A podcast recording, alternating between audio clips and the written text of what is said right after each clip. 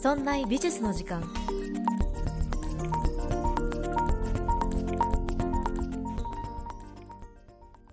美術を身近にするこの番組「そんな美術の時間」そんなプロジェクトラチがお送りいたします。さて第172回でございます。前回え先週かな？は、えー171回 NFT アートをやりました。その前はねコロナ後の美術館ということでまあなんかこの番組にしては割と今の状況の話をしていた回だったなと思います。そんな美術の時間は、まあ、第1回からの流れで言うと、まあ、レオナルド・ダ・ヴィンチってこんな人ですよっていう回とかミケランジェロってこういう回こういう人ですよっていう回があったりね、えー、画家一人一人をフォーカスして、えー、毎回やっているっていうことを長く続けていました。それが、えー、2年半ぐらい前に、えー、私が引き継いだ時に、まあ、それをその流れを引き継ぎながらも、まあ、あっち行ったりこっち行ったりとかしていたんですよね。で先週先々週は、まあ、その今までのやり方よりはどちらかというと、まあ、最近の話をしていましたっていうのもちょっと理由がありまして実は今月、えー、美術検定を受けてきました。11月の半ばぐらいだったかな。でやっていました。美術検定って何？っていう話なんですけど美術検定ってね3級からあ4級からあるか。4級3級2級1級ってありましてまあその美術美術史西洋美術日本美術史の、え、知識を問われるような検定なんですよね。まあその検定の資格を取ったからといって何かができるわけじゃないんですけど例えばレベルの水準で言うと3級っていうのは知識問題なんです例えばテレビ番組の東大王とか Q 様に出てくるような問題が、えー、美術検定の3級で出てきます要するにテレビ映えするような問題ですよね。なんかゴッホのこの作品は何でしょうとか、うわなんか見たことあるんだけど、正確には答えられないってあの絶妙な感じが3級に出てくる。2級も知識問題なんですけど、いやもうテレビをテレビすら嫌うようなマニアックな問題も出してくるっていうのが、まあ2級のレベルかなと思います。1級は、で、今回私が受けた1級は、もちろんその知識問題選択問題もあったんですけどほぼほぼ小論芸でした。現だから現在の動向とかこれからどうなるのかっていうのをずっと調べていたんですけど、まあ、それに合わせてねあせっかく調べたからということでちょっと番組でも取り上げたいなと思ったのが、まあ、先週先々週そして今週の回でございます、まあ、ちょっとねやってみてね楽しかったなっていうのはありました。美術検定の1級に合格しているかどうかは分かりません。なぜなら、ほぼほぼ初めて小論文というものを書いてみたからです。美大のね、受験の時も一応小論ってあったんですけど、なんか、どちらかというと学科で入ってないので、なんか実技で入ってしまって、小論をよく分からずに、とりあえず何百文字埋めるっていうことだけで、なんかこうやり過ごしてきた人だったので初めて小論文っていうものに触れたのがなんか検定の一級でした。小論文の作り方みたいな本を買ってねやってみたんですけどまあそれで 自信はだからないです。ほぼないです。小論がよくわからずにそのまま終わった気はしています。まあでもね12月中に、えー、合否が決まる予定なので、ちょっとそれも楽しみにしたいなと思います。ということで、今週やるのは、えー、先週と先々週に習い、原点に立ち返るモードでやっています。今月はね、原点に立ち返るも、立ち返る月間だと思います。ということで、えー、今週もやっていきましょう。その前にお知らせがあります。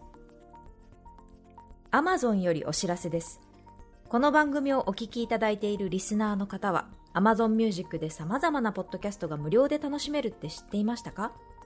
今この番組は各サービス、ポッドキャストや Spotify、ラジオクラウド、そして Amazon Music、えー、そして有料版の audiobook.jp、まあ、いろんなね、えー、サービスでお聞きいただいているかと思いますが、Amazon Music では様々なジャンルのポッドキャストや音楽ステーション、ライブストリーミングが無料で楽しめるそうです。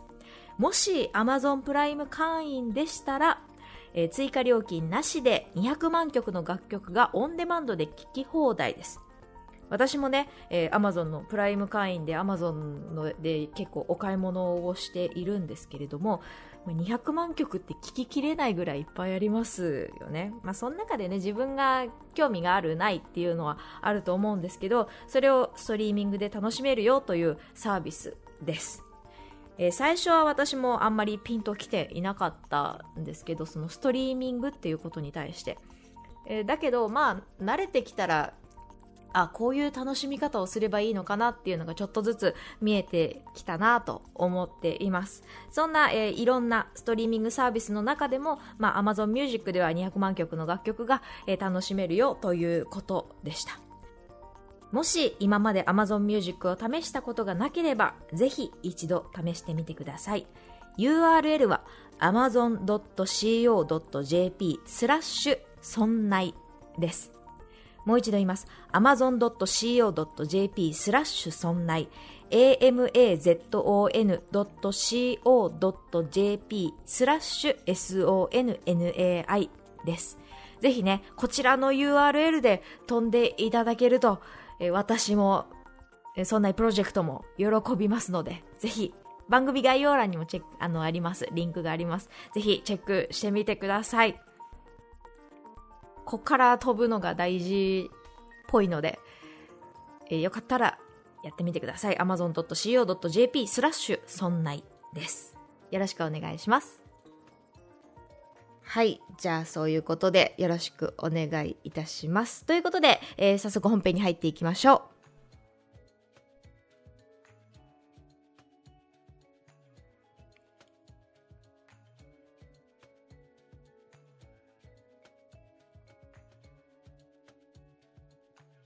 はい、今回のテーマは日本の美術館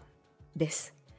日本の美術館、まあ、日本の美術館ってどんなところだとイメージありますか？美術館って言ったらねまあなんか絵画とか彫刻が見れる場所だよね。なんか文化的に素晴らしいものとかなんか歴史的に価値のあるような大きい油絵がわーって置いてあるとかそういうイメージありませんか？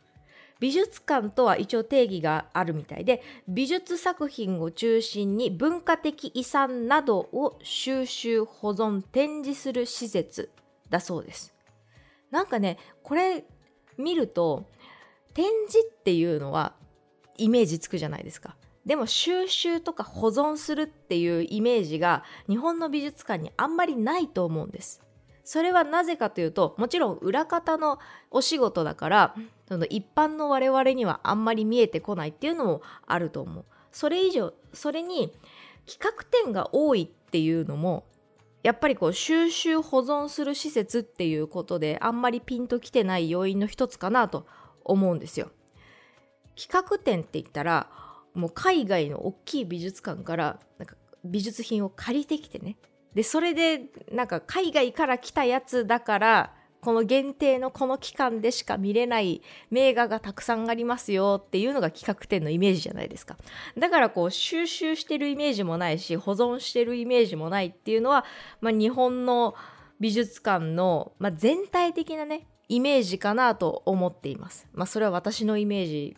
があるんですけど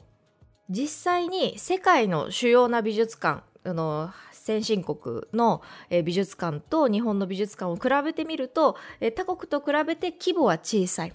で保有している美術品も少ないそうです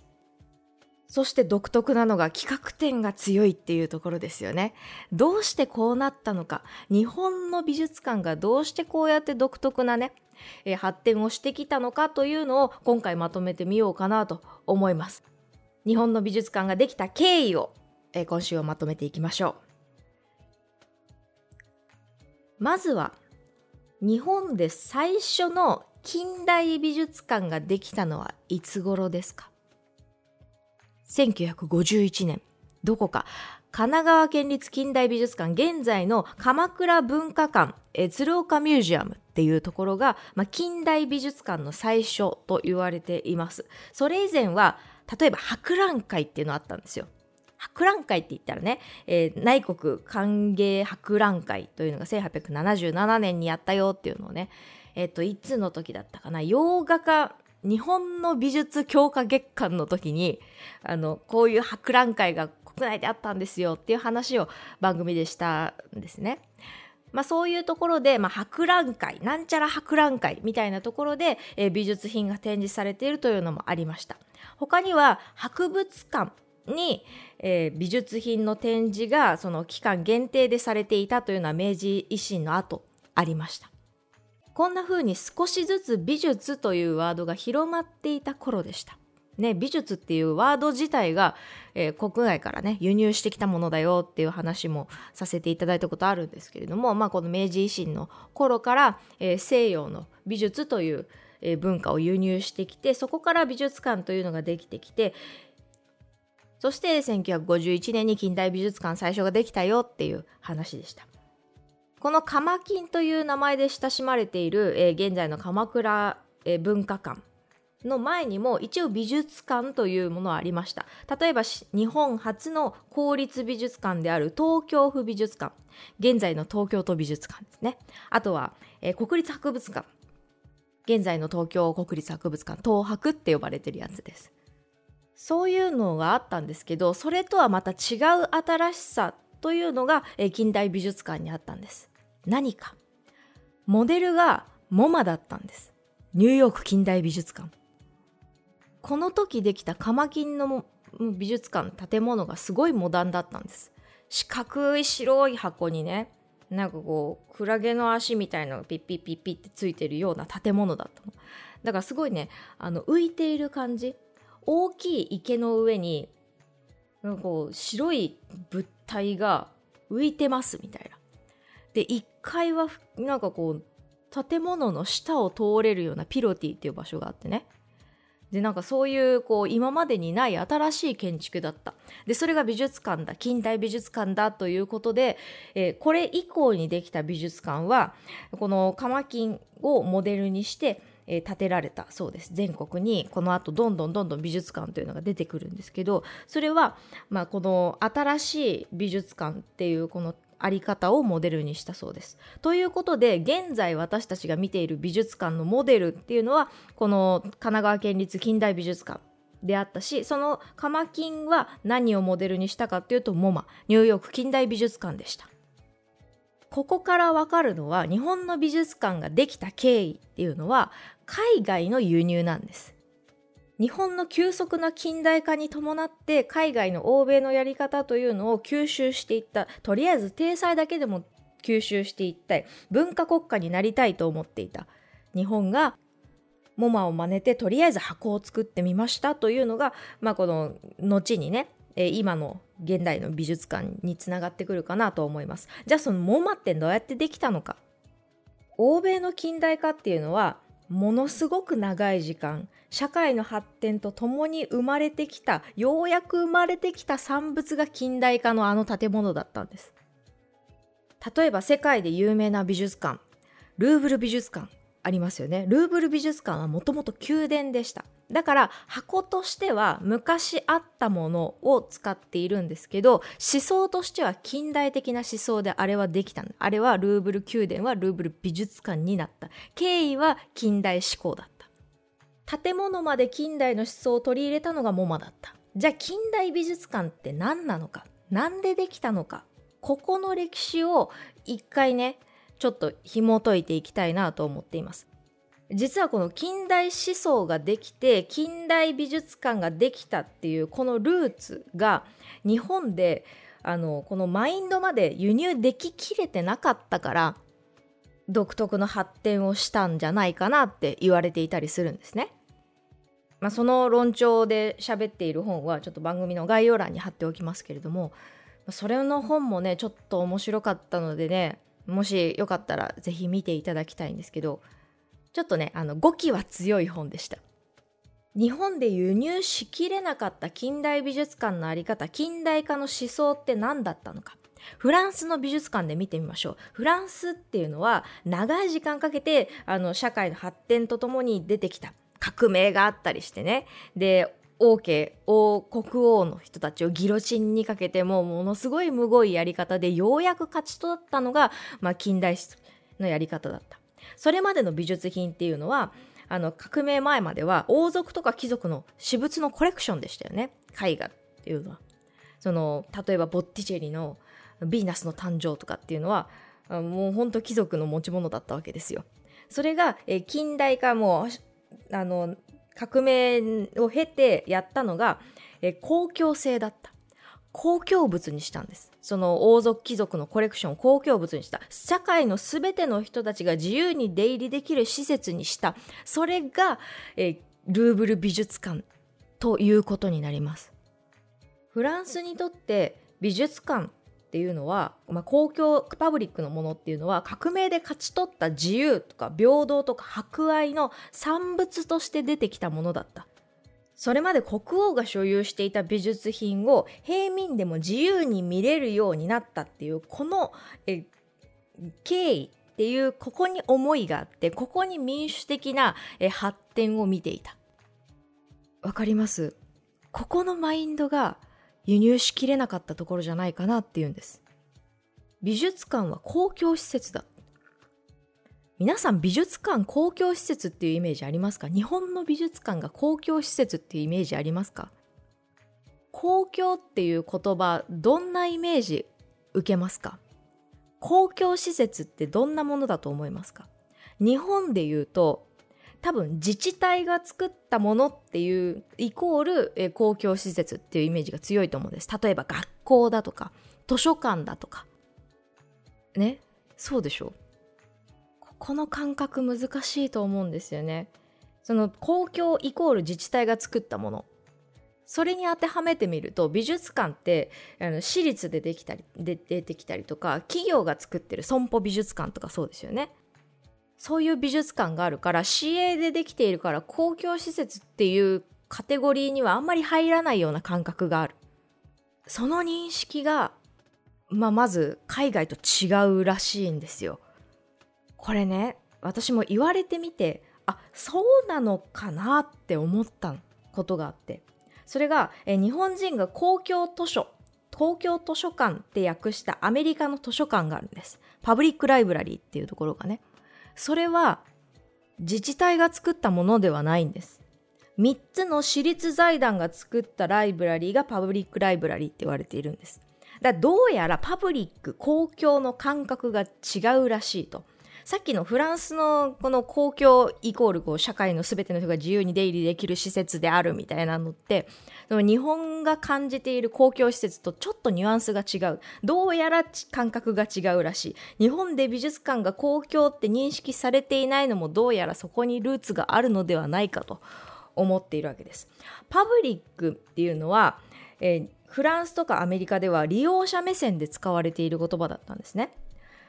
フランスでは、えー、革命で勝ち取った、えー、この自由平等博愛の産物として出てきた美術館がありました。国王が所有していた美術品を、えー、平民でも自由に見れるというこの、えー、自由に平等に見れるというのがパブリックという言葉に込められていた。じゃあアメリカはアメリカは国全体がイギリスから勝ち取ったものだった。だからもう国ができたっていうところで思想としてはかなり民主的な国だった。このパブリックの認識がずれているまま、あるいはないまま、日本がその明治維新の当時に近代化の体制をね、急速に輸入しようとして急いでいたことも相まって、この辺りのなんで美術館ができたのか、なんで近代美術館が誕生したのかっていうこの思想までも輸入しきれていないままたくさん建てていったからではないかと言われているそうです。いやこのね美術館をパブリックっていう目線で見てみるとこんなにも見方が変わるのかってねまた面白い目線だなと思いましたそうやってパブリックの感覚がちょっと違うまま作られたモダンな箱美術館近代美術館県内に全国にたくさん立ちましたそのその実態は、まあ、他国と比べて、えー、その所有している展示が少ない点数が少ない常設展が規模が小さい。そして、えー、平等を勝ち取ったこの誇り高きっていう感覚もない。そんな日本の美術館が独特の発展をするんでそれが企画展中心の美術館だった。日本の美術館はだから企画展に力を注ぐようになったイベント会場として発展するようになったイベント会場っていう言葉がいいか悪いかは分かりませんけれども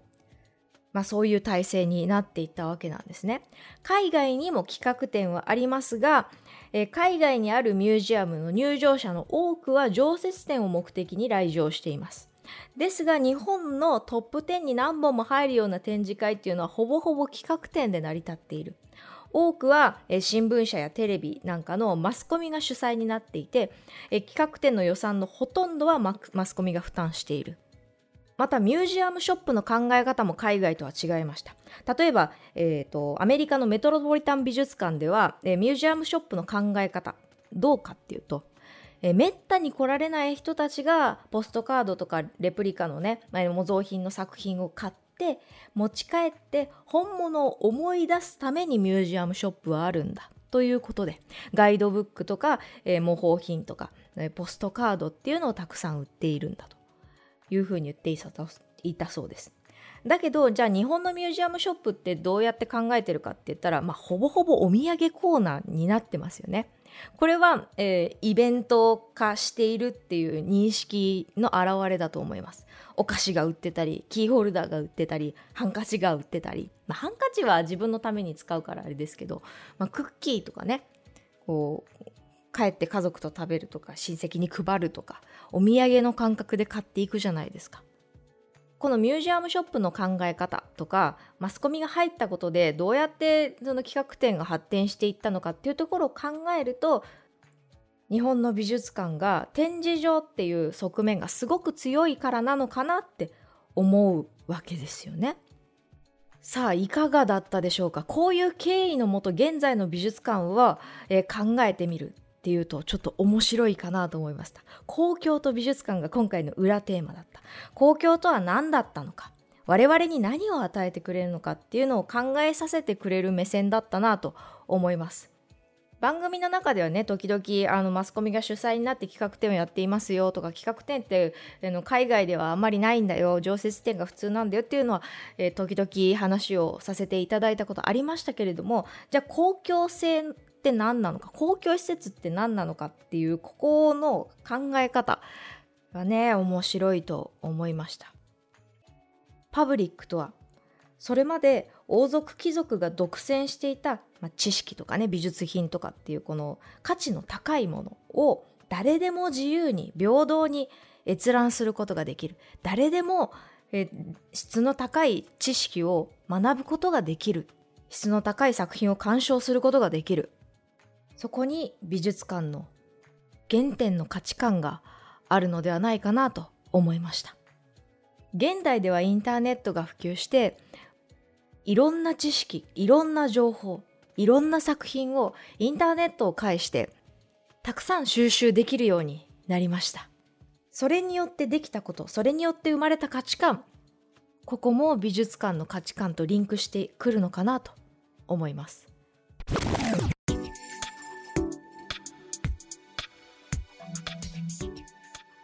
さて、いかがだったでしょうか？今週の配信はここまで。この後、audiobook.jp ではおまけ音声をつけています。今回のおまけ音声は、今後の美術館。日本独特の発展をしてきた美術館。それが今後どんな変化をしていくのか。これについてちょっと話をしていきたいと思いますので、ぜひ番組概要欄からチェックしてください。そんな美術の時間では皆さんからのご意見ご感想などメールをお待ちしております。メールアドレスは art.0438.jp art. 数字で 0438.jp です。また、そんないと名の付く番組は他にも、そんなことないっしょ。そんない理科の時間 B、そんない雑貨店と3番組ありまして、そんないプロジェクトというグループでお送りしております。そんないプロジェクトにはウェブサイトもありまして、そこから今配信中の番組や過去に配信していた番組を聞くことができます。URL はそんない .com、sonnai.com となっております。また Twitter もやっていますので、そちらの方はそんない P で検索してみてください。私の Twitter、そして YouTube チャンネルもありますので、ぜひチャンネル登録、高評価よろしくお願いします。YouTube チャンネルはラチアートで検索できるかと思います。それではまた来週木曜日お会いしましょう。